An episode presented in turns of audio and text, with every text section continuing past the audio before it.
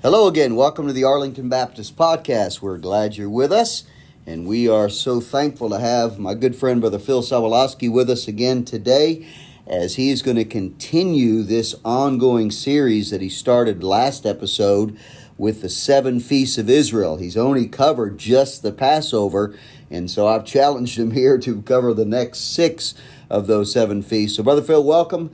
And I want to give you the time, jump right into these spring feasts today. Thank you for being here. Well, shalom, shalom. Again, it's good to be here. Um, this is uh, exciting stuff. This is the greatest, as we said last uh, uh, one, uh, Passover. This is the greatest prophetical chapter in the Amen. Bible, Amen. in my opinion. And it, no other verse does the prophecy. Uh, the Passover spoke of Christ's death. Right. The Feast of Unleavened Bread we'll t- have to teach on another time period, but that spoke of his death. He was buried on the Feast of yeah. Passover. And so uh, we'll talk about it another time. And so we're going to be doing, doing two of the feasts of, of the spring feast, the final two of the spring, Okay. which is the feast of uh, uh, first fruits and the feast of weeks, uh, the feast of Shavuot. Okay. And so uh, we're going to go back to that famous book, that famous chapter that many have never read, in Leviticus, chapter 9. And uh, I'm sorry, Leviticus chapter 23, verse 9. And it says in Leviticus chapter 23, verse 9, again, the Lord spake unto Moses, saying, Speaking to the children of Israel. Again, let me make sure you fully grasp this, as we said the Passover. This, these feasts are God's feasts, the Lord's feasts, Amen. and God gave them to Israel. So over 88 times, God says a connection with Moses and to Israel. Good. Why am I saying that? Because they're not for the church, right. they're for Israel. Now we learn, and they're great teachable, great prophecy, but they're they uh, first of all they're for Israel only, and second of all you can't do it even if you want to do it. So we notice again the same thing, speaking to the children of Israel and say to them, when you come in the land which I gave unto you. Now notice it says, "Come in the land which I gave you." This is a feast of uh, of first fruits, but they weren't to be done until you got to Israel. Now, some people have tried to say, well, it's a God thing and therefore anybody can do it. No, no. If it was something pure and perfect, it would be, have to be done all the time. God didn't say, uh, oh, you can take the Lord's name in vain before you get to the promised land, but once you get to the promised land, you can't do it. so there are certain laws in Mosaic Wow. law that are always right, and there's some that were right only for Israel, and this is that one. It's the fourth commandment: keep the Sabbath holy. It's Mm. A whole different discussion. Love Right. to have it, but Yeah. not here. So, Okay. and at this time rather. Um, uh, and shall reap the harvest thereon, that you shall bring a sheaf of the first fruits of your harvest unto the priest, and shall weigh the sheaf before the Lord to be accepted for you on the morrow after the Sabbath. Boy, there's a key word there. Morrow after the Yeah. Sabbath, the priest shall wave it, Good. and you shall offer that day when you weigh the sheaf and a he lamb without blemish of the first year for a burnt offering unto the Lord. So let's stop there. We'll do the next part when we get to the next feast. Okay. But this is the uh, feast of first fruits. It's the third. This was the beginning of the barley harvest. Mm. So quickly, let me talk about uh, these feasts. Uh, they're God's calendar. Right. The feasts are calendar. We talked last time on uh, how, how long was his public ministry. It was three and a half years because we know he uh, did the Feast of Passover, the Bible records, four times. So um, they're God's calendar of redemption. Right. And uh, they're, they, they, have, they come from a different, that we're used to. Um, it's a different time setting. We have a European thinking. Imagine today with no clock, no uh, no calendar. Um, what will we miss uh, when you didn't know the time or day? And uh, uh, the calendar in, in the Old Testament used, uh, like the prophet Isaiah said, in the year of King Uzziah died, I also uh, I saw also the Lord in Isaiah six. Uh, to use that same thought process, uh, I would say in the year of President Richard Nixon, I saw the Lord. That was Yeah. in 1972. Yeah. Yeah. So God uses the commandment, the uh, these uh, uh, this calendar redemption. He uses a different style to ex, ex, to describe an event. In other words, they would use prophecy of past events, as, as in the days of Noah were, so shall also the coming of man be, Numbers 24. Future, for nations shall rise against nations, Matthew mm. 24 7. Yeah. Every day now learn a parable of the fig tree. And then these feasts, we've been using the word feast. We find this beginning all the way back in Genesis 1, verse 14, where God divided light from the night, where He said, Let them be for signs and for seasons. The word there is moed. And that word moed is a, the root Hebrew word for feast. Mm. So God was setting up the feast all the way back in Genesis chapter 1. Wow, And we've already good. said the feast are God's feast. Right. My feast, the feast of the Lord, and it would be a holy convocation. So we've read the scriptures. So he began when they entered the promised land. Uh, it was the beginning of the grain or barley harvest. And uh, the key to this celebration for a harvest was that it had not happened yet. But God had promised it would come. Right. So you would go and pick a small handful of your crop, as you would say a uh, bouquet of flowers, and it just come out of the ground. That's the uh, um, first fruits, and they would bring this offering to the temple, and they would give it to the priest, and the priest would wave it to the Lord in thanksgiving. God wanted uh, His people, and this is the key, to thank Him before the blessing, before the harvest came. Wow. You know, after we get the blessing, the big paycheck, someone uh, uh, we healed, we say, "Oh, thank you for answering prayer." Yeah, that's the fact. easy to do. That's Yeah. after the fact. Yeah. What is faith is when you're thanking God before Amen. it's to happen. Amen. And so the priest would wave the sheaf. The Hebrew word is omer, so Jews use the word omer all the time, like a bouquet of flowers to the Lord. And three sacrifices required a burnt meat and drink offering of Leviticus 1, 2, and 3 were required. Good. And it was to be done forever.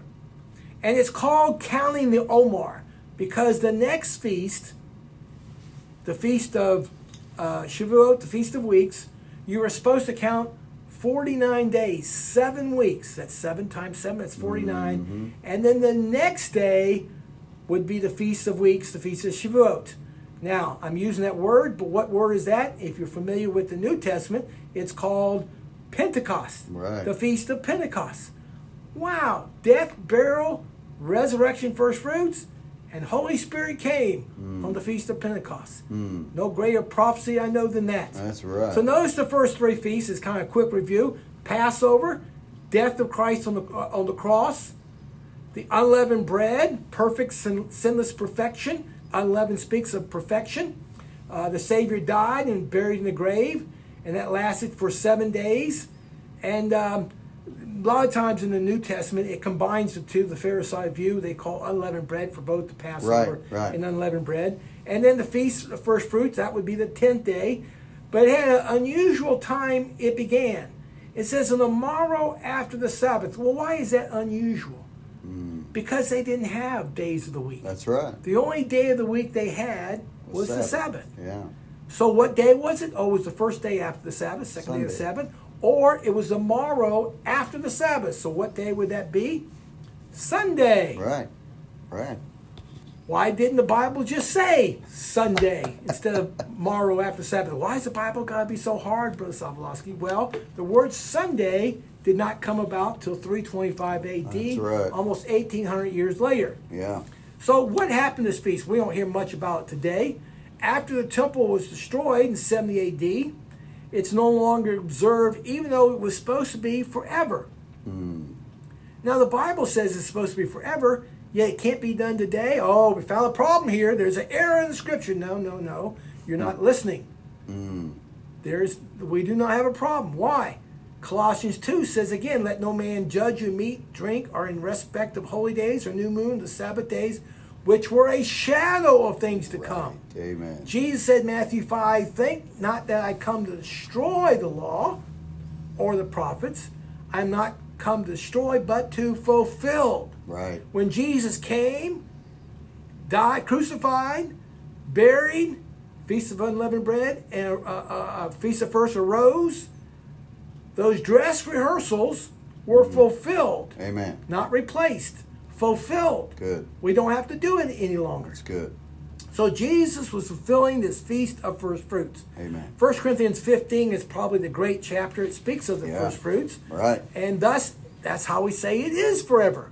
Christ, uh, the Bible does not lie, it tells the truth because the first fruits is fulfilled in Christ. Yes. Now, without Christ, you got problems. Yeah, that's right. Lots of problems because it can't be done today. That's right. But 1 Corinthians 15 20 says, But now is Christ risen from the dead and become the first fruits, there is, There it is, of them that slept. Amen. For since by man came death, by man came also the resurrection of the dead.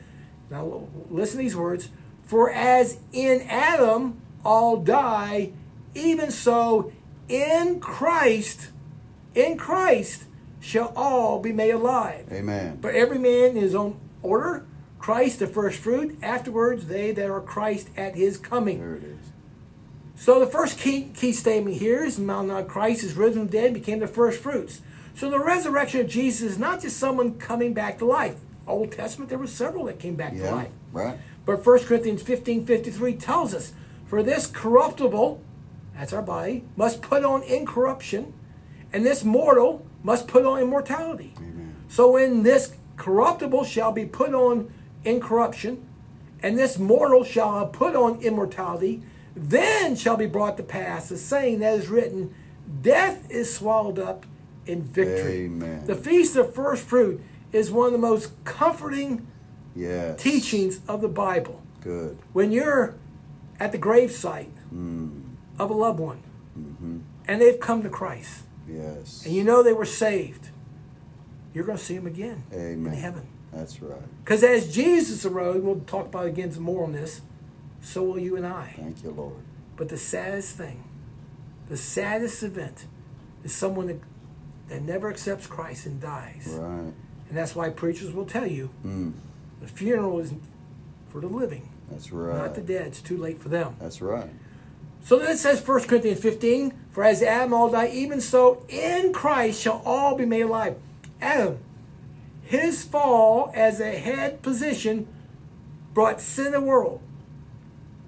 So Christ, who through his death as a first fruit rose from the dead, we who have placed our faith, trust in him, will also rise with him. Oh, what a comfort that is. Amen.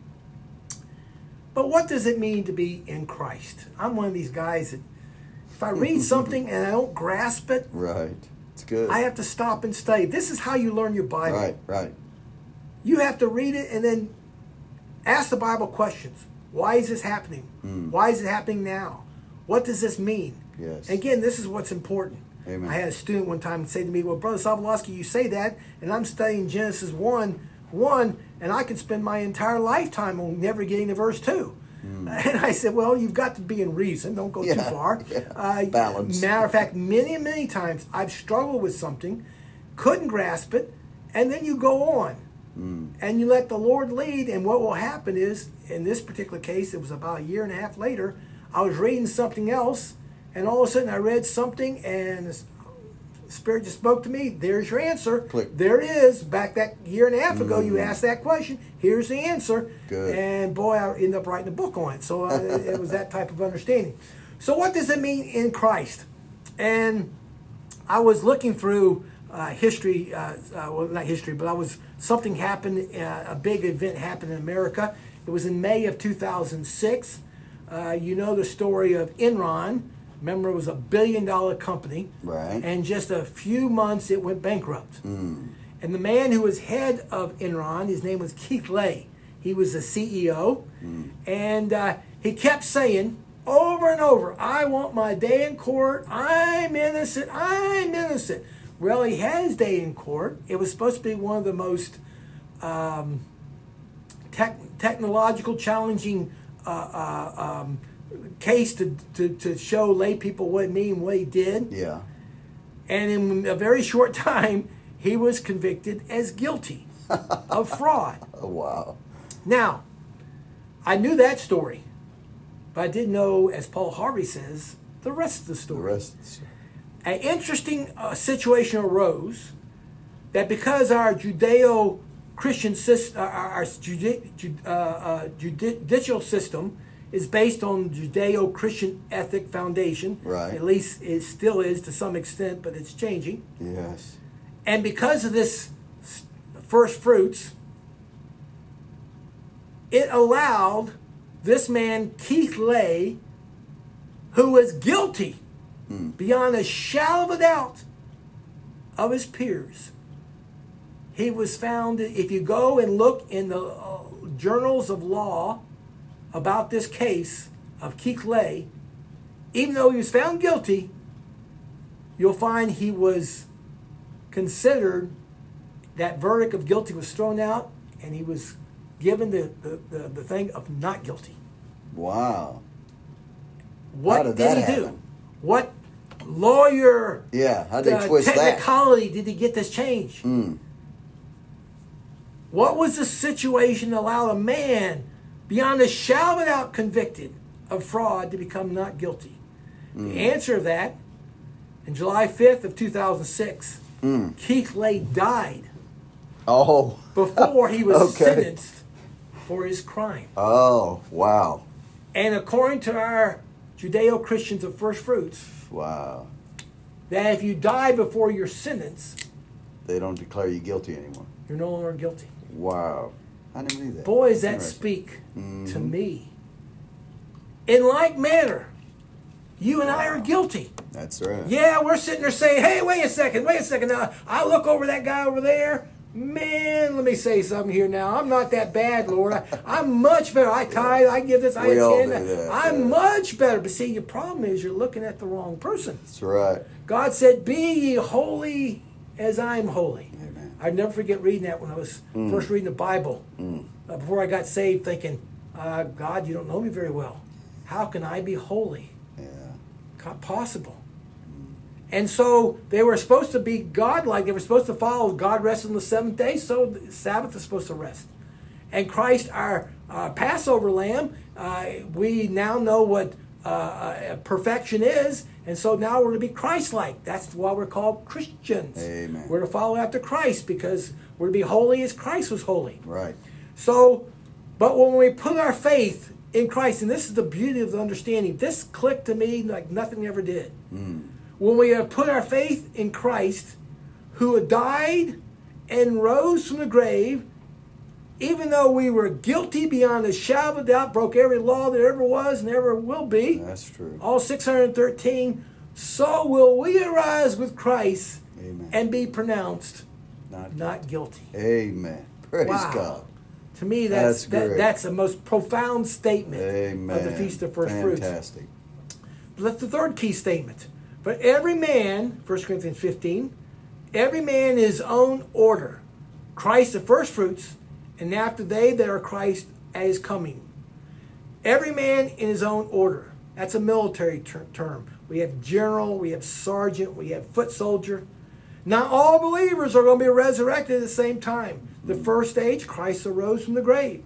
The second stage is believers in the Christ, the rapture. Right. Those who are dead in Christ, and then we which are alive shall uh, be in the air. Right. And then the third stage is the Old Testament saints, the tribulational saints, and they all are, are, are given their new bodies at that just before the second coming. And so the Feast of First Fruits teaches us a very clear of Christ, our first fruits. And it happened on a day that didn't even have a name.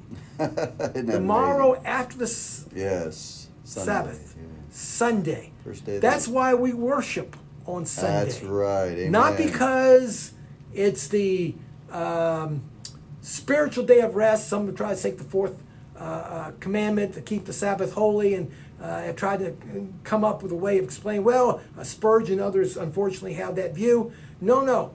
It has nothing to do with the Sabbath. It has all to do with Christ and Him alone. Amen. And it didn't even have a name because there was no other name. And that's why we worship on Sunday. That's good. So let's now go to the uh, fourth and final spring feast Amen. That happened in the springtime, the Feast of Shavuot, the Feast of Weeks. And uh, we'll deal with Acts 2 uh, in just a little bit. I wrote a hermeneutical axiom. Uh, hermeneutical axiom is something that is a basis that we study. Hermeneutics is a, uh, the study, the teachings of the Word of God. And so uh, I wrote one for hermeneutics class, and I, this is how I stated: Our Savior and Bible were Jewish. Every writer, yes, Luke was a Jew. Romans says the oracle of God was given to the Jew. Oracle is the written word of God. Therefore, to understand the context of God's word, one should study it through the lens of Israel's history and culture. Amen. And this is one of those Feast of Pentecost. Right. Baptists have a way of running away from it because of Pentecostals and others and tongues and all that stuff. And the trouble is, we're missing one of the great mm. prophetical teachings of scriptures. That's true. So, Leviticus 23, listen, I got to have you read it. Uh, Leviticus 23 of the Feast of Pentecost, Feast of Weeks, Feast of Shavuot. I have these sayings. Uh, they all have the, mean the same. And ye shall count unto you from the morrow after Sabbath. By the way, there's only two times. Everything always happens on the Sabbath except two events. The first one, Feast of First Fruits, and the second one is the Feast of Pentecost. How interesting it, it fulfilled in New Testament. But anyway, He's in verse 15, by the way. Verse, verse 15. Leviticus 23. And you shall count unto, uh, unto you from the morrow after the Sabbath, from the day that you brought the sheaf of the wave offering, seven Sabbath shall be complete. Even on the morrow after the seventh Sabbath shall you number fifty days. That's where we go with the word Pentecost. Mm-hmm. And ye shall offer a new meat offering to the Lord.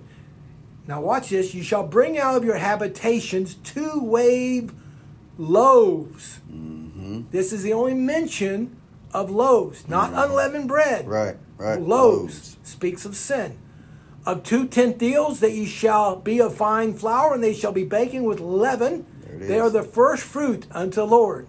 And ye shall offer with the bread, no, it's all singular, seven lambs without blemish. For time's sake, uh, let's now jump to verse 20. And the priest shall wave them with the bread of the first fruits for a wave offering before the Lord with the two lambs. They shall be holy to the Lord for the priest. And then the setup of the next uh, fall feast, verse 22.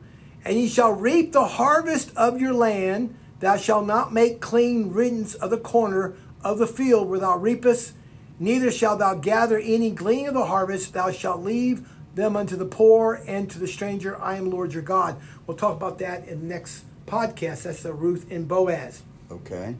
So we know this is Pentecost. It was 40 days after the feast of uh, first fruits. 50 days. Uh, 50 days. 50 days. Uh, by the way, the rabbis, Judaism, count the 50 days not from the feast of first fruit, but they do it from the feast of Passover. And uh, that all is connected with the feast of unleavened bread, which we'll do another time. Now, you know, this 50 days, Jesus taught the disciples for 40 of those days. And uh, uh, then he spoke about the Holy Spirit there in John 16, where he said, He, speaking of the Holy Spirit, shall not speak of himself. This is where if someone's speaking mm. about the Holy Spirit, no, no. What is the job of the Holy Spirit?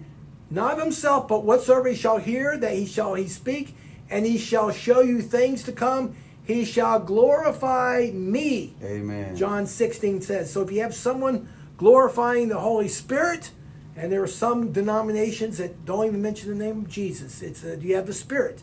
No, it's Christ that we mention, and the Holy Spirit uh, glorifies Christ. Good. All part of the triunity of the Godhead. Amen. Now at Pentecost, you remember in Acts two, three thousand souls were added to the uh, to the church. Church right. again official grand opening was that Lord's uh, Lord's Supper, and um, but this three thousand souls have a way of connecting with the Old Testament, as we're showing just um, even more. But when Moses received the law on Mount Sinai, yes, you know if you know the story, you don't have time to go into all of it. But you remember Moses gets the Ten Commandments.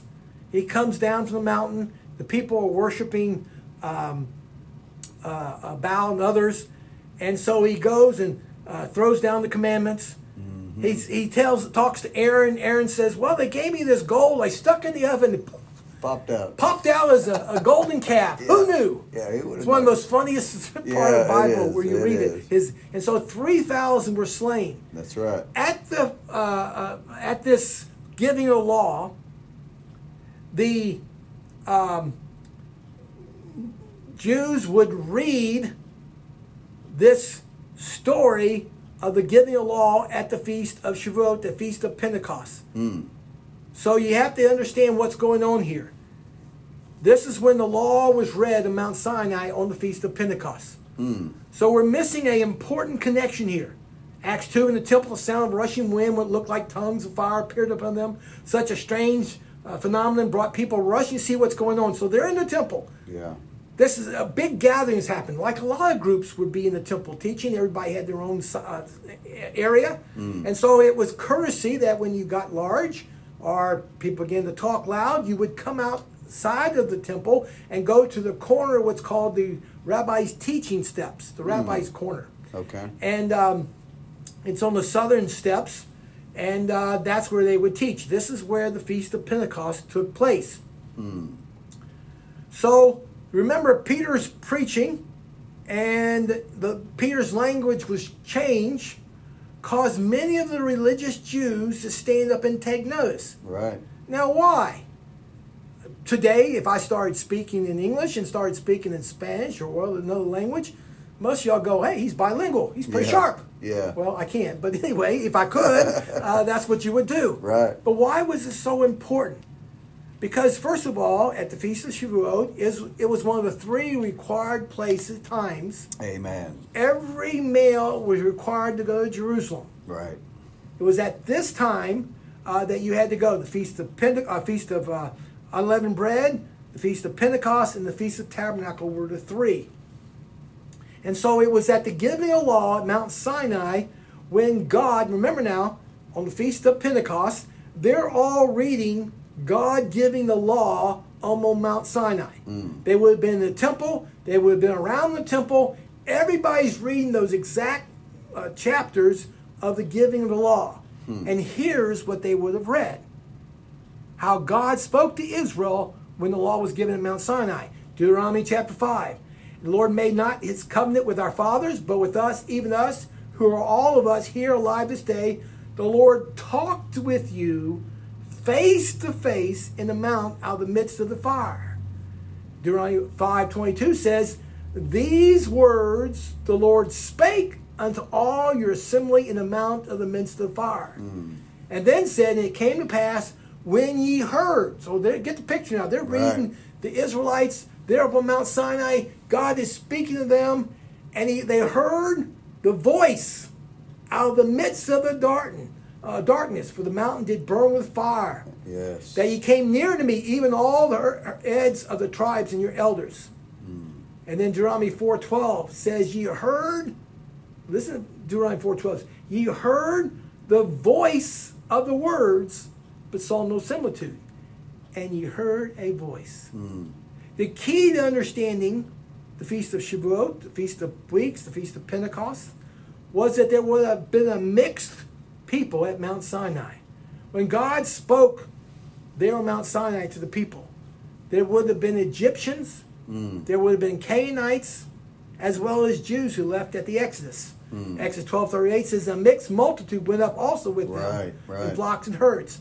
And this is why they struggled there in the wilderness, because there would have been some that uh, too new and still like the Egyptian language and things of that nature. Mm-hmm.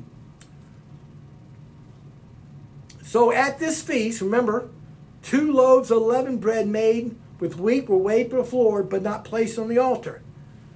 The purpose of this feast, according to Deuteronomy 16, and thou shalt remember that thou was a bondsman in mm, Egypt, Yes. and thou shalt observe and do these statutes. They were bondmen in Egypt. Mm. And now, two loaves, loaves, speaking of sin, Yes. With leaven. leaven. I always like that funny story of um, Lucy, uh, the TV show. I love Lucy, and she's making bread, and she didn't know how much yeast and she pours yeast in the pan. She put too much. Put too much in, Yeah. and she puts it in, puts cuts the stove on, and then through the magic of TV, it grows and grows, and all of a sudden the door blows open. She gets behind the bread, and it blow pushes her out of the kitchen. And see, that's what sin is. It always starts out small. That's it. That's right. I only missed church one Sunday, preacher. What's the big Mm. deal? Yeah. I only I only took one drink with the guys. What's the Mm. big deal? Mom, dad, I only missed curfew by five minutes. What's the big deal? But it grows and grows. Mm. That's See, both. Jew and Gentiles are slaves under the bondage of sin. Mm. The very feast that were, they were in Jerusalem to celebrate, the Feast of Pentecost, was when God spoke to Israel directly in their own language in the giving of the Ten Commandments. God spoke again to the nation through Peter in their own language. Wow. That's why 3,000 were saved. Amen. Notice the group people uh, uh, Peter spoke to in Acts chapter 2. Yes. And said they were dwelling at, at Jerusalem, Jews, devout men out of every nation under heaven. And every man then spoke in his own language, and they were amazed. Yes. And they were marveled. Behold, are not these which speak Galileans? Yes. And how we hear, we every man in our own tongue where we were born. Mm. So, groups, denominations that get into this tongue things, Mm. it was a Jewish That's right. It was a sign. It was showing that God wants you to hear the word of God. Right. God wants you to know in your language. That's why we translate the word of God in different groups and different uh, languages all over the world. Right. And uh, uh, why it's so important. And so we see this, this Feast of Pentecost, we Baptists don't need to run for it. We need to go, go for it. Amen. Amen. Because God's speaking the language just like he did to Israel there on Mount Sinai. Good. Again, these are all God's calendar of redemption. Yes. The resurrection, feast of first fruit, is a key to our faith. Amen. Without the resurrection of Christ, we're a fool. Amen. You say that sounds pretty harsh. Well, the scripture says it. Paul said in 1 Corinthians 15, Now if Christ be preached that he rose from the dead, how say some, some among you that there is no resurrection of dead? But if there be no resurrection of dead, then is Christ not risen? And if Christ be not risen, mm. Then is our preaching vain. That's right. And your faith is also vain. Yea, and we are found false witnesses of God because we have testified of God They raised up Christ, whom he raised not up, if so be that he di- dead rise not. Mm. And so 1 Corinthians 15 is very, very important. The Holy Spirit was promised to come, the third part of the triunity of the Godhead. Amen. And it was uh, this that we have as a believer. When we accept Christ as Savior, God brought a comforter. Just as the disciples had Christ for three and a half years, we have all the Holy Spirit we're ever going to get when we got That's saved. That's right. Amen. And so it's, uh, it brings us comfort. It brings back words that the Scripture says, and it speaks of the prophecy of the end time. But our focus is on Christ. That's the role of the Holy Spirit Amen. Of the third part of the triunity of the Godhead to Good. focus on Christ. Yes. What the power of the Holy Spirit gives to the believer. Paul in Romans chapter 7 had one of the most powerful texts I've ever read. This is Paul speaking as a believer. Mm. Because let's be honest, we're all struggle with sin. We That's all right. struggle That's right. Of breaking God's word. Mhm. We have that. If we don't have it, it's probably because we don't know God's word, Right. and then we're ignorant of it, and just we go about uh, with no understanding. That's right. We all struggle with that. hmm Romans seven says one of my favorite chapters of Paul. But I see this is a believer now, Paul. But I see another law in my members, Yes. warring against the law of my mind. That's right. Isn't it interesting? I've had people say, Well, I'm just not very good at memorizing scripture. That's me. Yet I've seen people who've said those words tell sports statistics of some Yeah. player in sports Yeah. league. Every detail. They can call every detail. Yeah. Uh, or some movie they saw. Yes. Or some whatever. That's How sad is that? Tragic. Warring against the law of my mind, bringing me into captivity mm. to the law of sin, Yes. which is in my members. And here Paul says, Oh, wretched man that I am. Amen. I can see him throwing his hands up. He is just disgusted. Mm. He's a believer, yet he struggles. Mm, that's right. Boy, you know, I've had people they'll say, "Well, preacher, you always talk about the um, uh, the uh, heaven, you know, the spiritual now, now, now. We're in the nasty now, now. Can you make it real? You don't get realer in this. That's it. This is someone's a believer who struggles with his mind past things. You have noticed that Satan has a way of bringing past sins, That's it. something Sure happened does. years later, and all of a sudden I'll start getting depressed because I'll think, "Oh man, I didn't do that. I did wrong there." Mm. Yeah, I've forgiven it, but see, we'll we'll say, "God, forgive me of my sins." First John one nine. But the problem is, we won't forgive ourselves. Right. We have more defeated Christians. That's true. If God forgave your sin, Amen. then we need to learn to forgive ourselves Right. and seek to do better. Because we represent Christ. We're the only Bible the world Amen. sees. Amen. That's right. So, oh, wretched man, when you read that, you can't just read, oh, wretched man. No, oh, wretched, the cry there. Yes. That I am. Who, who shall deliver me from the body of this death? What emotion. Yeah. Oh, tear, Yes. pulling of hair. Yeah. But I love, if he stopped there, Yeah. we would be in Yeah. trouble. Yeah, thank God it doesn't stop there. No. Because then he says, I thank God through Jesus Christ, Amen. our Lord. So then, with the mind, I myself serve the law of God, but with the flesh, the law of sin. Yes. This is the Feast of Pentecost. Holy Spirit came right on time. God's calendar of redemption. Where are you, the listener, on this calendar? Because they didn't have Mhm. Right. other days. Right. Where are you at this calendar? The Feast of Passover. He died. Yeah. That's the beginning. Right. If you don't have that, you have nothing. Mhm. It was a death penalty.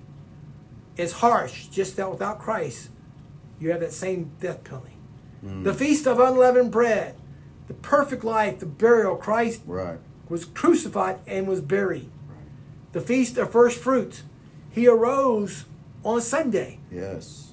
Didn't even have a name. Mm. This was something Israel was supposed to practice and practice, but the problem is Israel fell in love with the uh, uh, the um, uh, the uh, um, uh, the uh, each yearly thing uh, w- with the uh, um, uh, pre- preparation. They missed seeing what it meant. I see. And then the Feast of Pentecost came right on time, the Holy Spirit. And so the Feast of uh, all four spring feasts are very clear gospel presentations. Amen. And so I asked the question, where are you on this calendar? Good. Um, Good. It's the calendar of redemption. Good. Amen. So we're going to cover in our next one, you'll want to hear it, because the next one is prophecy. It's the three fall feast. Mm. But Christ tells us about these fall feasts Yes. in a verse that you read all the time but never knew it. so I'm kind of giving a little bit of advertisement that you want to listen to the next one. Amen. Because the fall feast speaks of the end time coming. It is one of the um, seven foundational teachings of a pre-trib, premillennial viewpoint. Right. Uh, right. The day of the Lord, the uh, seventh week of Daniel, the uh, Jewish wedding, uh, Jewish marriage picture and prophecy, uh, the uh, um, fall feast, uh, the imminent return, and the birth pangs. Got all seven. Mm. Hey, uh, these are foundational teachings that bring us to a pre-trib, premillennial viewpoint, and uh, that's what the fall feast. Everything hinges on those as one of the pillars of a pre-trib, premillennial feast. Amen. Amen. Thank you, Brother Phil. This is great. So, right now, just to sum up, we are living in between Pentecost and trumpets, which will be the next feast, the first of the fall feast that, that Phil will deal with. And I tell you, this has been great teaching. I just love how Phil brought all four of these feasts together at the end there and challenged you, listener, to think about where are you on God's calendar. You got to start at Passover. You got to start with Christ. Uh, we're in Christ by repentance and faith. We're brought into His death, His burial, His resurrection through Him. But I love this Feast of Pentecost because it really deals with where we are now in the church age. Uh, Phil brought up, and I was going to ask him, but he was he was on a roll, so I didn't want to interrupt. But you know those two loaves. Uh, I I think Phil would probably agree with me. I think they picture both Jew and Gentile in the church. I mean, you've got these, like you said, the only only feast that has eleven in it, and you got these two loaves picturing the two parts of the church. Has always been made up of Jew and Gentile. Started out mostly all Jewish. But now it's kind of went the other way. We need to be reaching more Jewish people as our dear friend Phil leads a ministry to make churches realize how important it is uh, to reach the Jewish people with the gospel. So, Phil, this has been fantastic. I appreciate this so much. Now, remember, join us in the next podcast. Phil's going to sum up and finish these last three fall feasts. And I tell you, they're going to fit beautifully in line. You know, if you've been listening to the podcast and just got done doing a series on prophecy that we just ended a few weeks ago, and Phil's right on the same uh, line I am on that pre tribulational, premillennial. All these things line right up perfectly. You'll see the symbolism in these last three feasts. It's really going to be exciting. Well, remember our motto: conviction for truth and compassion for people. God bless you.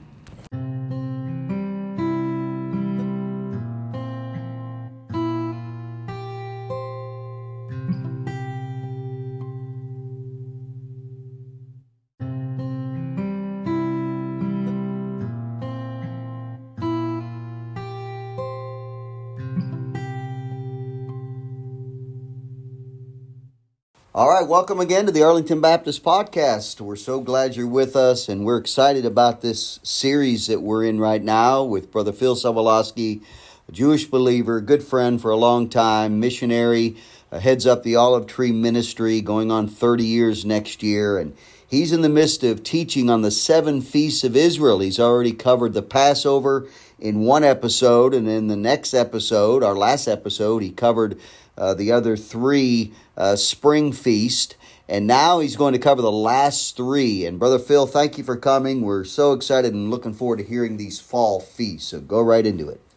Well, shalom, shalom. It's a joy, and hopefully, this feast, to me, the greatest prophetical part of Scripture. Amen. Let me do again a quick review so we have it all down because we're, we're going to be teaching on the fall feast, but the spring feast sets the stage for the fall feast. Again, greatest pro- prophecy in Scripture, Leviticus 23. Mm. The Passover, the death on the cross. Uh, it was uh, he died on the Passover. Right. Unleavened bread speaks of sinless perfection. Yes. Uh, unleavened gives us that buried in the grave. Right. And uh, the first fruits, unusual time. Uh, that was to take place on the morrow after the Sabbath. Amen. And they were supposed to be counting uh, the uh, 49 days, uh, and then the next day, the 50th day, was the uh, um, feast of, uh, of, of Pentecost.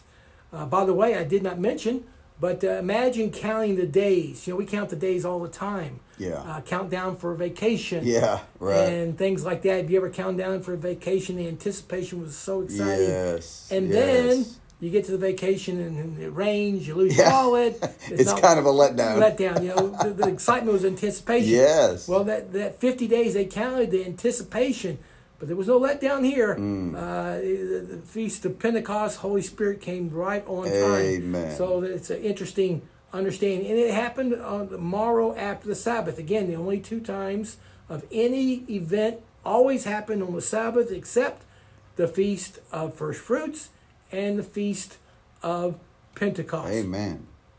So, I get asked all the time, we're going to be talking about the fall feast, and uh, let's read the fall feast again because it has important teaching here. The fall feast, Leviticus 23, is where we're at. Again, uh, verse 23 of Leviticus 23, we have that same, and the Lord spake unto Moses, saying, Speaking to the children of Israel. Mm-hmm. Again, these feasts are for Israel. Mm-hmm. In the seventh month, in the first day of the month, shall you have a Sabbath, a memorial of blowing of trumpets, a holy convocation. But notice, you shall do no servant work therein, you sh- but you shall offer an offering made by fire unto the Lord. Then the feast of the day of atonement. And the Lord spake unto Moses, saying, verse 26, and also on the tenth day of this month, so the first day of the seventh month was the feast of uh, the day of trumpets. The sec- the tenth day is the uh, day of atonement. So it says also on the tenth day of the seventh month, there shall be a day of atonement. It shall be a holy convocation unto you, and ye shall afflict your souls and offer a offering made by fire unto the Lord. And ye shall do no work in that same day, for it is a day of atonement to make an atonement for you before the Lord your God.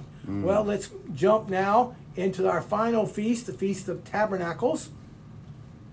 And it says in verse 33 of Leviticus 23 And the Lord spake unto Moses, saying, Speak unto the children of Israel, saying, The fifteenth day of this month. Remember, the first day of the seventh month was the uh, uh, Feast of Trumpets. The tenth day was the Day of Atonement. And the fifteenth day was the Feast of Tabernacles and uh, shall be a, uh, a feast of tabernacles for seven days unto the Lord. On the first day shall be a holy convocation. You shall do no servant work therein. Jump down to verse 40. And you shall take ye on the first day the boughs of godly, goodly trees, branches of palm trees. When were you supposed to bring the palm branches? On the day of the Feast of uh, Tabernacles. Right. We'll bring that up in a second. And the boughs of thick trees, willows of the brook, and ye shall rejoice before the Lord your God seven days. Verse thir- 42 You shall dwell in booths seven days. All that are Israelites shall born shall dwell in booths, that your generation may know that I made the children of Israel to dwell in booths when I brought them out of the land of Egypt, I am the Lord your God. Again, Moses declared unto the children of Israel the feast of the Lord. Amen. And so these feasts are Israel, the, the God, the gods who gave it to uh, Israel. Right. So I get asked all the time, now, Brother Sobolowski, you're, you're using these feasts and you've showed how the spring feast all shows Christ and all that. But these fall feasts, does, does Christ ever mention that? Well, let's get with the time period that took place between the spring and the fall feast. The fall, the spring feast was beginning on the third month. Remember, Passover was the first uh, day of the first month, and then you had uh, the uh, um, unleavened bread for eight days, and then you had uh, first fruits that uh, that were to take place uh, the morrow after Sabbath, and then you were to count fifty days. And so it was the beginning of the third month where you have the Pentecost would take place, and then the beginning of the seventh month. So the time period between these first uh, four feasts and the fall feasts are how long, you mathematicians out there? Seven minus three is four. Four months. Now, did Jesus mention this time period anywhere in Scripture? Yes. Yes, he did. Again, let me go over since this is done through sound and not through sight. Time period between the spring, between the spring and fall feast. Spring feast, first month, second month. Passover, first fruits, 10 days. Fall uh, Feast of Fruits, Pentecost, 50 days. That's 60 days. Two months is lunar. The fall feast begins on the seventh month of the sev- uh, first day of the seventh month. So that's uh, four months is 120 days, spring feast and fall feast. So the difference between the two is four months. What did Jesus say? Say not ye that there are yet four months, and then come with the harvest.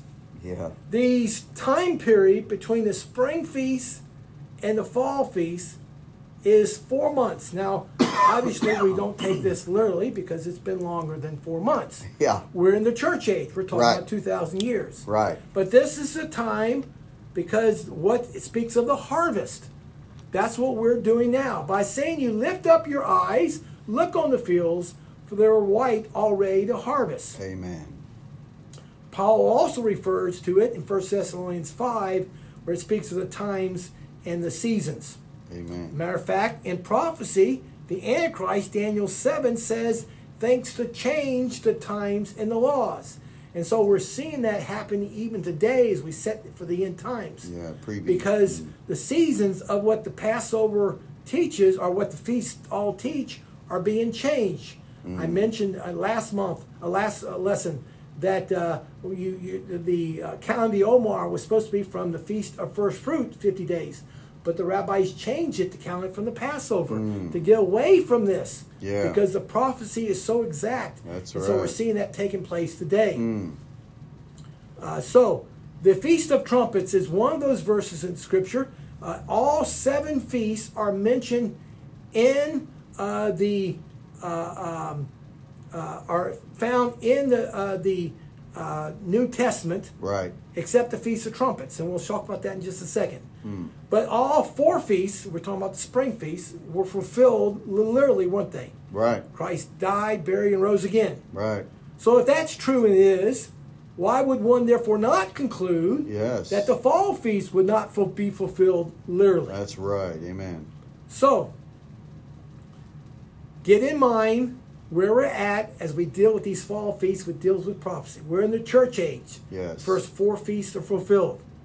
Romans 11 says, For not be brethren, that you should be ignorant of this mystery, that you should be wise in your own conceit, that blindness in part has happened to Israel until the fullness of the Gentiles be come in. Mm, important. Church age now, not the kingdom. We're in the church age.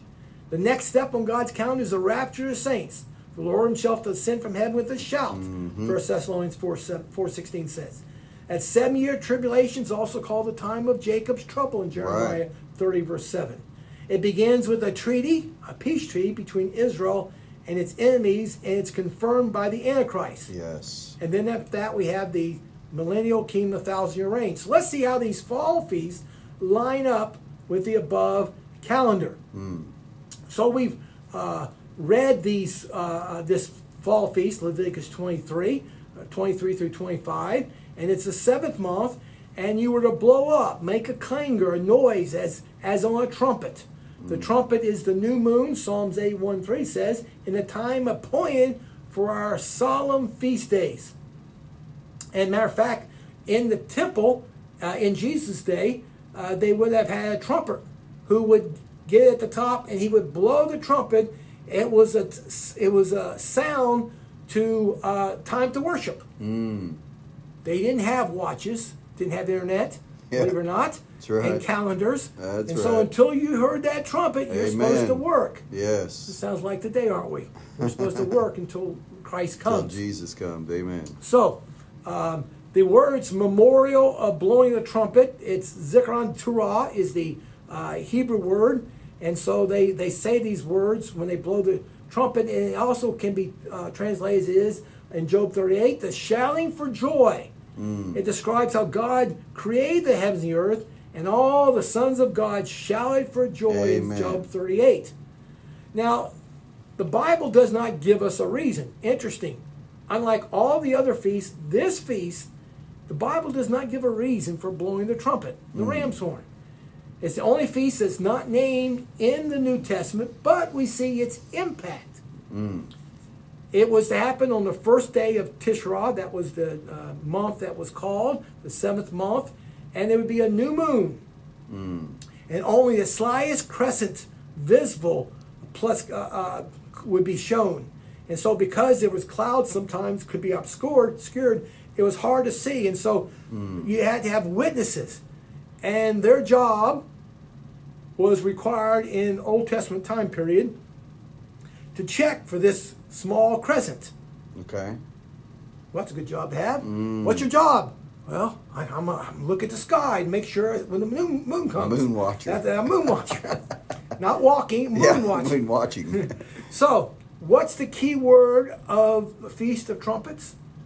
Watchfulness. Mm. You had to watch. It was a critical ingredient. It was so important mm. that the rabbis, just to be sure, had a second, uh, made a second day out of it.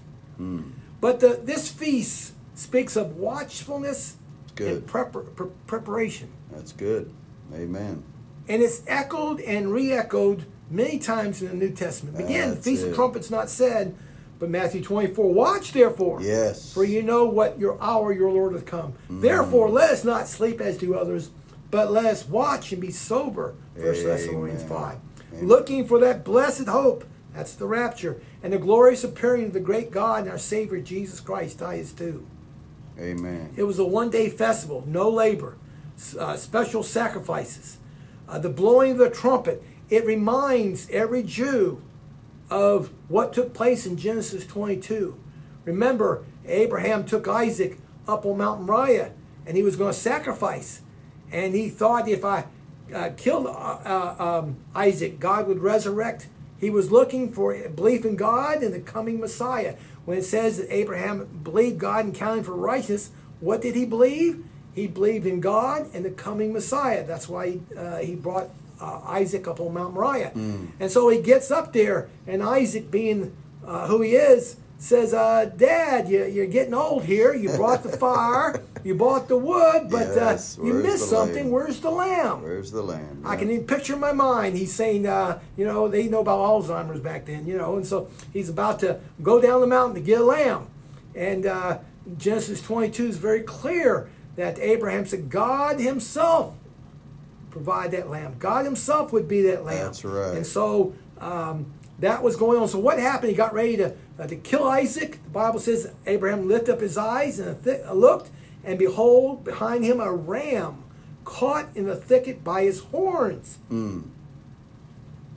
And then Abram took the uh, ram and offered it for burnt offering instead of his son. What a beautiful picture of our Savior being offered uh, there as that sacrifice.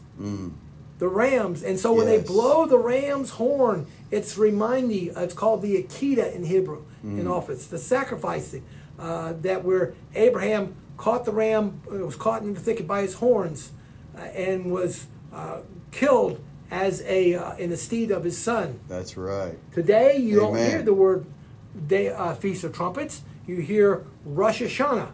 Remember, we talked about Satan changing the times, and here's the way they've done Another it. example. You don't hear the Feast of Trumpets because Jews know that sounds too much Christian. so they changed it to Rosh Hashanah, the head of the year. The Bible never refers to this feast in that way, and they based it on Ezekiel 4, but who cares? And the Bible, rabbis give three uh, meanings, and the first one's the only one I really want to cover of this Feast of Trumpets. It's a symbol of the final regathering when the Messiah comes. This is rabbinical. Wow. And it shall come to symbolic. pass in that day that the great trumpet shall be blown.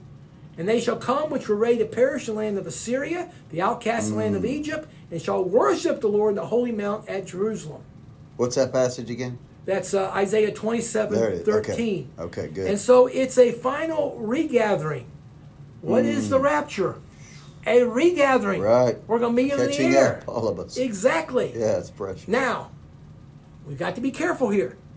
The Feast of Trumpets, that is one of the seven feasts of God who gave to Israel. Therefore, this feast must be for Israel. Interesting. It's a critical. If you say, well, that, shout, that, that trumpet's for the church, then you've just taught replacement doctrine. Yeah, that's true. Boy, and many serious. messianics uh, that follow uh, a lot of Jewish stuff do that because they think they're the new Israel. We're not. The church is separate from Israel. Amen. So you have. Uh, I don't have time to go in all that. That can be another lesson Yeah. on teaching on where this is all placed. Right now, we're just teaching the basics of it. But uh, uh, the, the key point is uh, that it was a uh, uh, coming together, a final regathering. So the ways of the trumpet, the five uses of the trumpet has uh, five uh, different usage. The first one is it was an announcement, Matthew 6.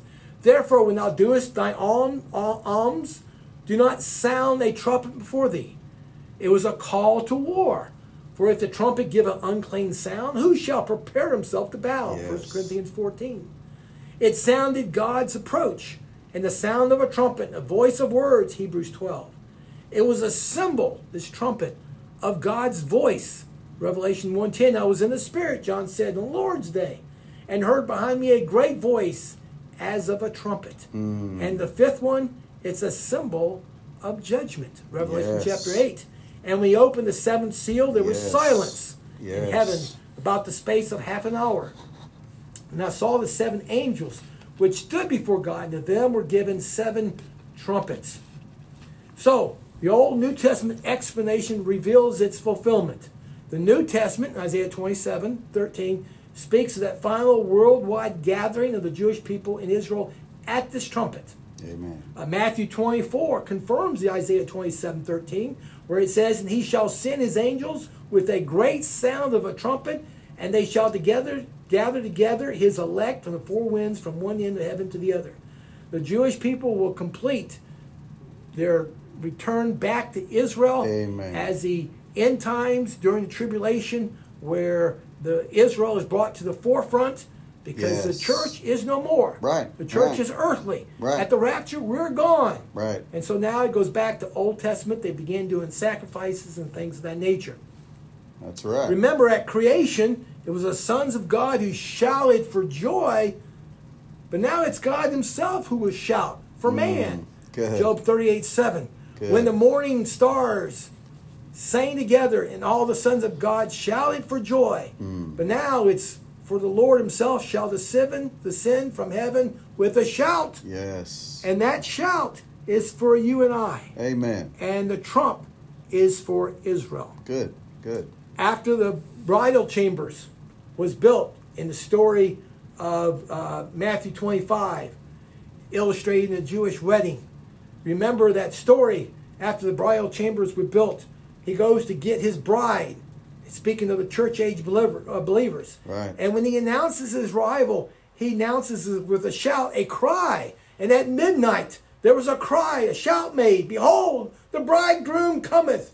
Go ye out to meet him. So it's at this cry, this shout, that the bride comes back to home to prepare for the bridegroom. Amen.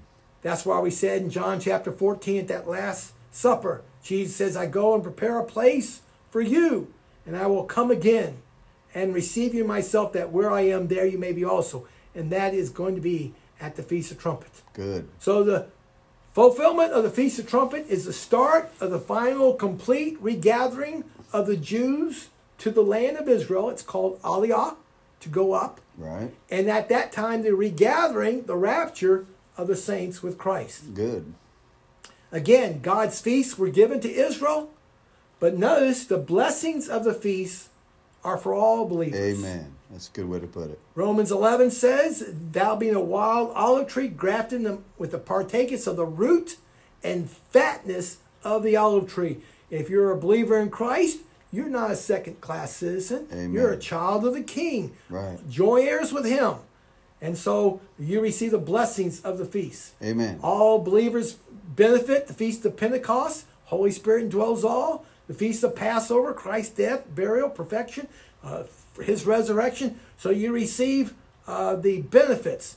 But again, if you make one of these feasts part of the church, you've just uh, called replacement theology and you've changed the doctrine of what the Bible teaches and you've gone to what's called a amillennial, postmillennial that Justin Martyr, Ignatius, Augustini, and others have uh, said. Uh, there's old children gospel uh, song that got it wrong. You ever heard that song? Every promise in the book is mine. Every chapter, every verse, every line, mine, mine, mine, mine. Jesus, mine. No, I'm sorry. God made promises to Israel That's concerning the promised land, and it is not That's right. for the church. It's good. I agree. Again, the benefits of the feast are for all, Jew and Gentile, but as shown above, there's more to these feasts than just the blessings. They are God's calendar of redemption. Good. So now we go to the sixth feast, the Day of Atonement. Mm. And we spent most of our time on the Feast of Trumpets because that's the one that's most misunderstood. Mm. And uh, uh, the trumpet, they want to make the rapture in, uh, in the church. And it's, it's, uh, it's why I point out it was always about Israel, these feasts, and to tell the children of Israel. So this sixth feast is the Day of Atonement. Now, at the, we spoke of this, a time for the affliction of the soul, a day of individual and national atonement. Right. We said call, it's called the time of Jacob's trouble. It's fulfilled by the tribulation, that seven year tribulation period that takes place after the rapture of the saints, the Feast of Trumpets. Right. And at the end of this tribulation, Romans 11 says, all Israel is uh, all Israel shall be saved. Romans 11, 26. Amen. So we've been raptured out. God brings Israel back. During this time, the Antichrist is going to be revealed, and you're going to have uh, uh, the two witnesses, 144,000. Mm-hmm. They're going to be killed. And the first three and a half years were rough, but after the three and a half years, it gets really bad. Yes. And God pours out his wrath. They call that the Great Tribulation, that Yes. final three and a half years. Right. And uh, pours out more of the vials and, and others, and terrible things take place. And so it's during this seven year tribulation that Israel comes to that forefront. And at the very end, just before the second coming, all Israel uh, shall be saved.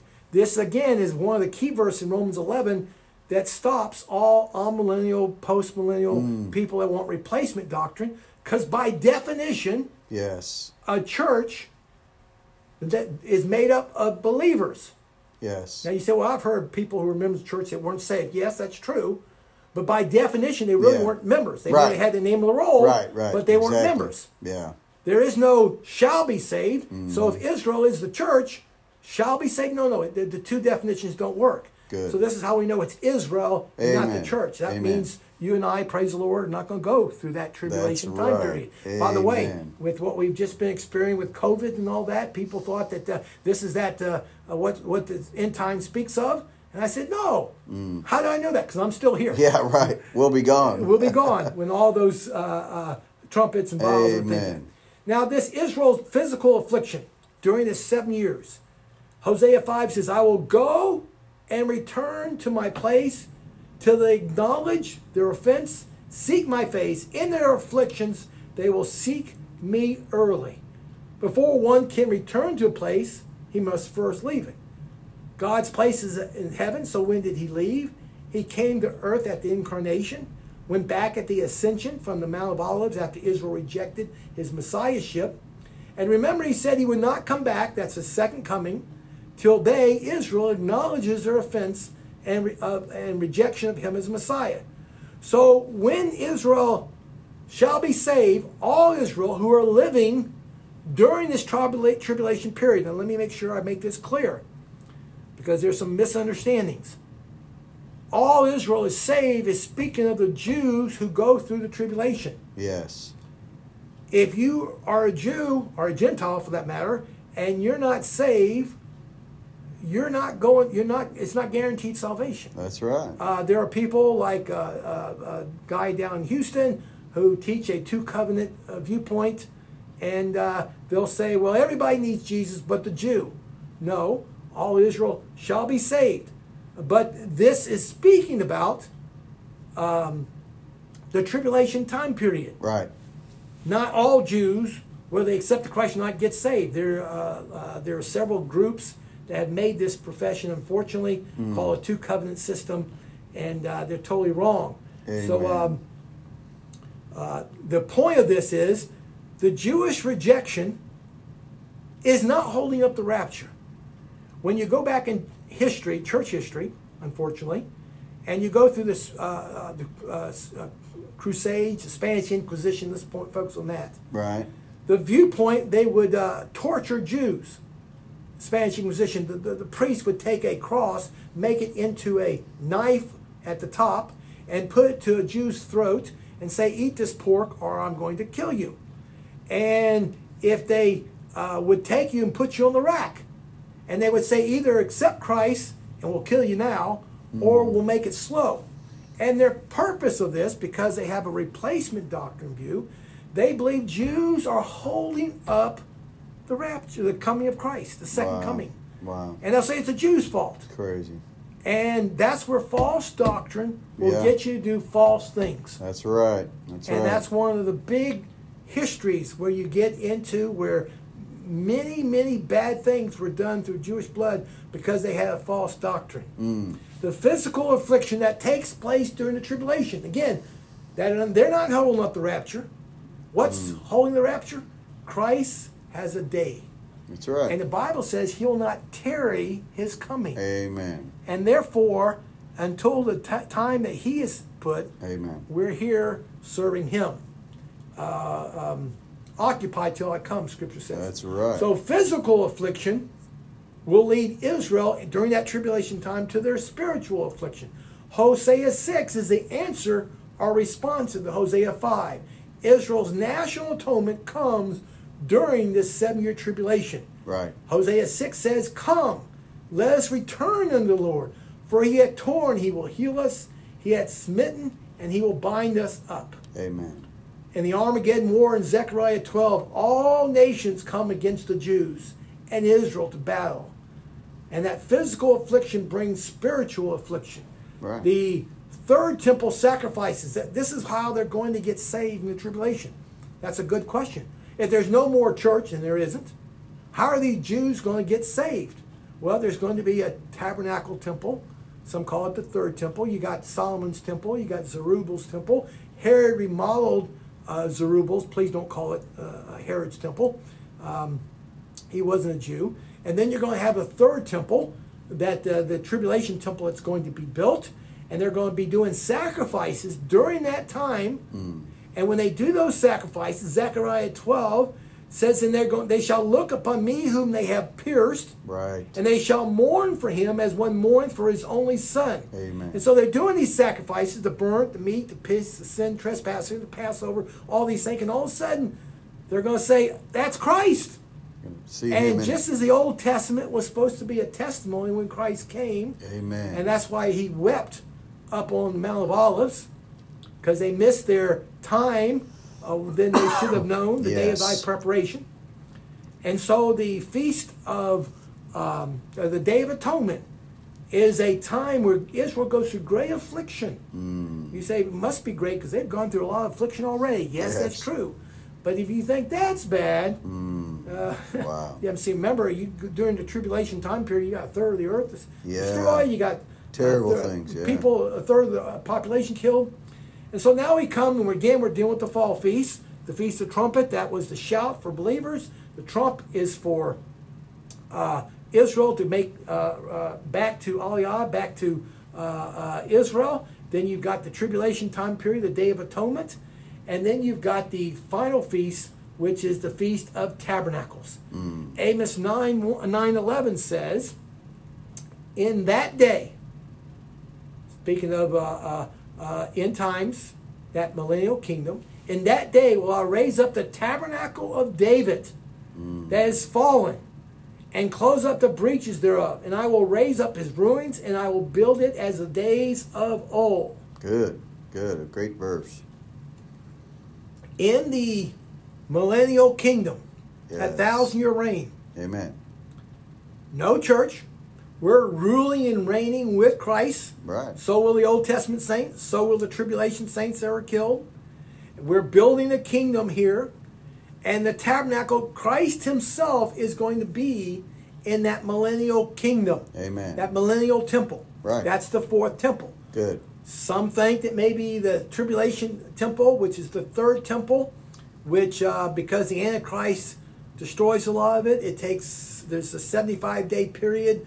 Don't mean to go so deep here between the second coming and the millennial kingdom. It's remodeled, Mm-hmm. kind of like what Herod did, or it might be its own temple. Mm. Ezekiel, uh, Ezekiel 40 through 48 deals with this Yes, uh, temple. temple, yeah. And so uh, we're not quite sure of. Um, uh, we know it's uh, uh, going to be bigger than the others, but uh, Mm. still, uh, Jesus Himself is going to be in the tab- uh, uh, in the temple, the tabernacle of David, as we gather around Him to rule and reign with Him. Amen. Revelation twenty one three, and I heard a great voice out of the heavens saying, "Behold, the tabernacle of God is with men, Amen. and He will dwell with them, and they shall be His people, and God Himself shall be with them and be their God." Wow, God incarnate, God in the flesh. Let me give you one little tip here that will help you to fully grasp things. Mm. In the tabernacle, was God in the tabernacle? Yes. He was in the most holy place. It wasn't the finger of God. It wasn't the hand of God. It was God Himself. Yeah, He's still ruling all around the world. Right. What was God covered with? Cloth. Was God in the Solomonic temple? Yeah, He was. Most holy place. Was it the finger of God? Hand? No, it's God Himself while still ruling all over the world. What was God covered with? Stone. And then in John chapter 1, Christ came. God is now covered not with cloth like the tabernacle, not with stone like the temple. Now he's covered with skin, Flesh, yeah. with flesh. Amen. Yet still being around the world. That's right. The triune of the Godhead is in understanding. These tabernacles Good. and temples was God wanting to have a relationship with you and I. It's good. He wanted to dwell, but because of Adam's fall, he couldn't do it. How can a holy and righteous God have a connection with sinful man? Right. And he did by going through the tabernacles, the, uh, uh, the uh, temples, and now as a church, we as believer, we have the Holy Spirit. So it's a tremendous teaching Amen. of understanding. These feasts are going to be done in the millennial time period. Mm. See, this is where people who have wrong doctrine make will will say, "Well, uh, it's these feasts were done in the Old Testament. Jesus did the feast in the New Testament, and we know the feasts are going to be in the millennial kingdom. Uh, Ezekiel 45, 21 through 25 we'll show you that in a second. So why shouldn't we do it today? Yeah. Right. Oh, that sounds pretty That's good question. Yeah. until you understand, because this is the church age. Mm-hmm. Israel's been set aside, Right. and then after the rapture, Israel is brought back. And so that's why they'll be given again in the millennial time period. Because Amen. there's no church. God always has a witness. And these witnesses, just like uh, we've been uh, uh, showing you each feast, showing Christ first and second coming, we're seeing that again uh, being used in the millennial uh, time period as well as in the tribulational time period. So here's the millennial time period where they do these feasts in Ezekiel 45. It says, In the first month, in the fourteenth day of the month, you shall have the Passover, a feast of the seven days. Unleavened bread shall be eaten, and seven days of feast. He shall prepare a burnt offering to the Lord. And the seventh month, and the fifteenth day of the month, that speaks of the Feast of Tabernacles. Right. So we've got three feasts. So the question becomes, well, um, what about the other four? Well, if the three are done, I can't believe the other four won't. But uh, uh, to me, I just think that by doing the three, um, that all four, all seven will be done. Amen. But uh, Zechariah 14 confirms this. And if the family of Egypt go not up, this is talking about the end times. Yes. This is talking about the millennial time period where uh, Egypt, uh, Syria, and Israel are now working together. Isaiah Good. 19, Yes. uh, one of my great chapters of the Bible, uh, that Christ comes back initially, not to Mount Olives first, comes to Egypt, and then to Petra, and then goes to Mountain of Olives. But that's another discussion. So, if the family of Egypt not go up and come not, if they in the millennial kingdom, if you don't come to these feasts, because you're required to come, there shall be the plague, wherein the Lord will smite the heathen that shall not uh, up to the keep the feast of tabernacles. This shall be a punishment of Egypt and the punishment of all nations that come not up to keep the feast of tabernacle. So these feasts each deal with great prophecy, Yes. both Old and New Testament. Right. The feast of Passover, Christ died just on the day he was supposed to die, the feast of, uh, of Passover, as the Passover lamb. John said, Behold, Lamb of God, take away the sin of the world. He was buried on the feast of unleavened bread. He was put in the heart of the earth. some will say. The scripture says, excuse me. And some believe that's the grave. And then he arose on a day that didn't even have a name, the Feast of First Fruits. Right. And then 50 days later, the Feast of Pentecost. 40 days Christ taught. And now Holy Spirit comes Yes. right on time. That's the spring feast. Amen. Now we're in the church age, where uh, we're uh, uh, we're at four months time period. We're in the harvest, and then that harvest of the church ends at the feast of trumpets. Wow. That's at the shout, Yep.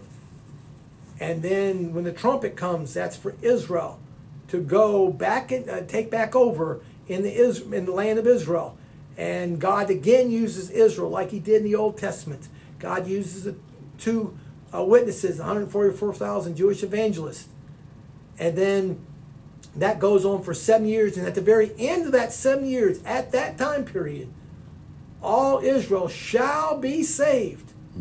Because we have the Battle of Armageddon with Christ coming back. And if you're a believer in Christ today, you'll be coming back to rule and reign with Him. Right, amen. And it's uh, the old story of uh, the uh, in Texas story. Someone came to a, a, a, a fight with a knife, and the other person came with a gun. it's a very quick war, Yeah, Armageddon. yeah. And when it's over, we go into the millennial thousand year reign, Right, amen. and we'll be ruling reign. So let's keep things in importance of these feasts. as We did a quick review. The cross is the only thing that's finished. Amen. Colossians 2. Amen. I always like to make things better. Nothing is ever, ever finished except what Christ did. Amen. But Colossians 2 said, blotting out the handwriting of ordinances that was against us. Paul, speaking of uh, the law, the Mosaic law was against the Gentiles. It was blotted out, which was contrary to us, and took it out of the way, and nailing it to his cross. Oh, there's some mm. groups out there that says, well, well, wait a second now. Uh, we should still try to keep the old covenant, the Mosaic mm. laws. No, they were nailed to the cross That's it. That's it. fulfilled Amen. in him, Amen. nailed to the cross. Great. It wasn't that okay, he fulfilled, but we still got to keep some of the Yeah. law. No, the law was our schoolmaster. I, Paul said I didn't know sin until I knew, uh, the law says you should not commit adultery. It's like a speeding ticket. I'm driving down the road. Sign says 70 miles an hour. I get pulled, see that little red light, and get pulled over. And the police always ask the question, "Do you know how fast you're going, Mr. Sobolowski?" and you say, "Well, I, I probably was going too fast." If he looked at me and said, "Okay," I just want to make sure you knew that, and he got back in his car and took off, what would I do? I would go, "Praise the Lord! I don't have a hundred and fifty dollar ticket," and I would keep driving. And then, if I'm still driving fast, I get pulled over again, and it happens again, and still don't get a ticket. In other words, if there's no punishment Right. with the law, Gotta what good is the law? That's right. I'm driving 100 every time. Mm-hmm. There's no punishment. The purpose of the law was to show you and I are lost, undone, bound for eternal damnation, Right. eternal hell. right. Amen. The law is our schoolmaster, Galatians says. It brings us to the cross. Amen. And all those laws were nailed. Now, there's still laws. There's still laws. It's still not to take the Lord's name in vain. That doesn't get thrown out. Uh, one God, great monotheistic statement. Lamb, uh, um, um, Hear O Israel, Lord God, the Lord is one. Right. But the Mosaic law is fulfilled in Christ. Amen. So then Paul continues, and having spoiled principalities and powers, he made a show of them openly and triumphing over them in it. And then he continues to say to the Gentiles, Let no man therefore judge you. Yes. Let no man therefore judge you in meat. In Old Testament uh, times uh, and uh, uh, New Testament times, you kept kosher. That was the whole issue with Peter, where he says to God, uh, I haven't eaten these things. Right. They're unclean. And, and God points out that no, it's not what goes in you that's unclean, it's what comes out mm. that's unclean. And so this is the fulfillment of the law. So let no man therefore judge you in meat or in drink or respect of a holy day. These holy days, we don't keep them. You can't keep them. You have to make it up. You can't do the Passover. You can't do any of these feasts. Today in Israel, uh, a lot of these Messianic groups will go to Israel. We're doing the Feast of Tabernacles. Oh, really? That's for Israel. You can't That's do them. right. Amen. It's very important. I get calls all the time from churches. Pastor will say, What do I do? These people want to do these. They went to some messianic congregation. And I don't know what to say. And, and you've got to show. Colossians 2 is telling you all this. Amen. No, I mean, are in respect of a holy day, right. or of a new moon, or the Sabbath days. Now, here's what some will say. Well, now, Brother Phil, I know we don't have to do them. They're not for salvation. But it must be a good thing to do. After all, God told Israel to do it. Mm. No. He told Israel to do it, not the church to do it. You're not the church. You're not Israel. Right, You're the right. church. Two separate identities. Right. both had many similarities. They were supposed to be a lighthouse to the world. They were supposed to uh, get, bring a gospel to them. But you're not Israel. You're Amen. confusing problems when you think you're doing those. Right.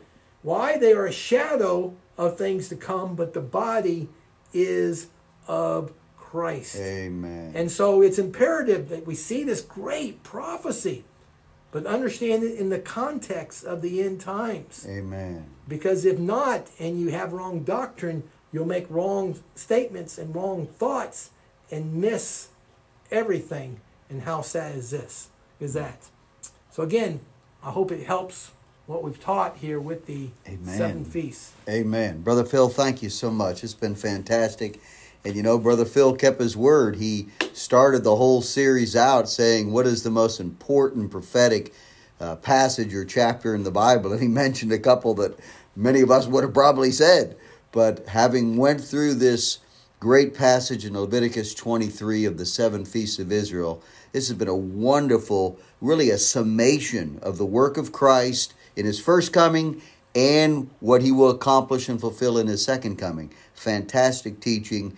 And again, I like what Phil said on the end of uh, one of the podcasts, I think the last one. Uh, you and I need to make sure we're part of the calendar of God. He has a plan. And you only get to be a part of that plan when you come through Jesus Christ. You get convicted about your sins against God's laws. Phil did a beautiful job of ending this uh, podcast with talking about the reason for God's law. We could never keep it. It was never meant to save us, it was meant to show us we need a Savior. And that law brings us to Christ who saves us. So, Brother Phil, it's been a joy to have you. We're going to have Phil back again, I'm, I'm sure, in the future. But I hope uh, that you will uh, go back over these podcasts, go back over this passage with your Bible. You know, Phil had to cover a lot of information in a short period of time. We appreciate him spending so much of his time with us. And so I have thoroughly enjoyed this. So let me end with our motto, as always conviction for truth and compassion for people. God bless you.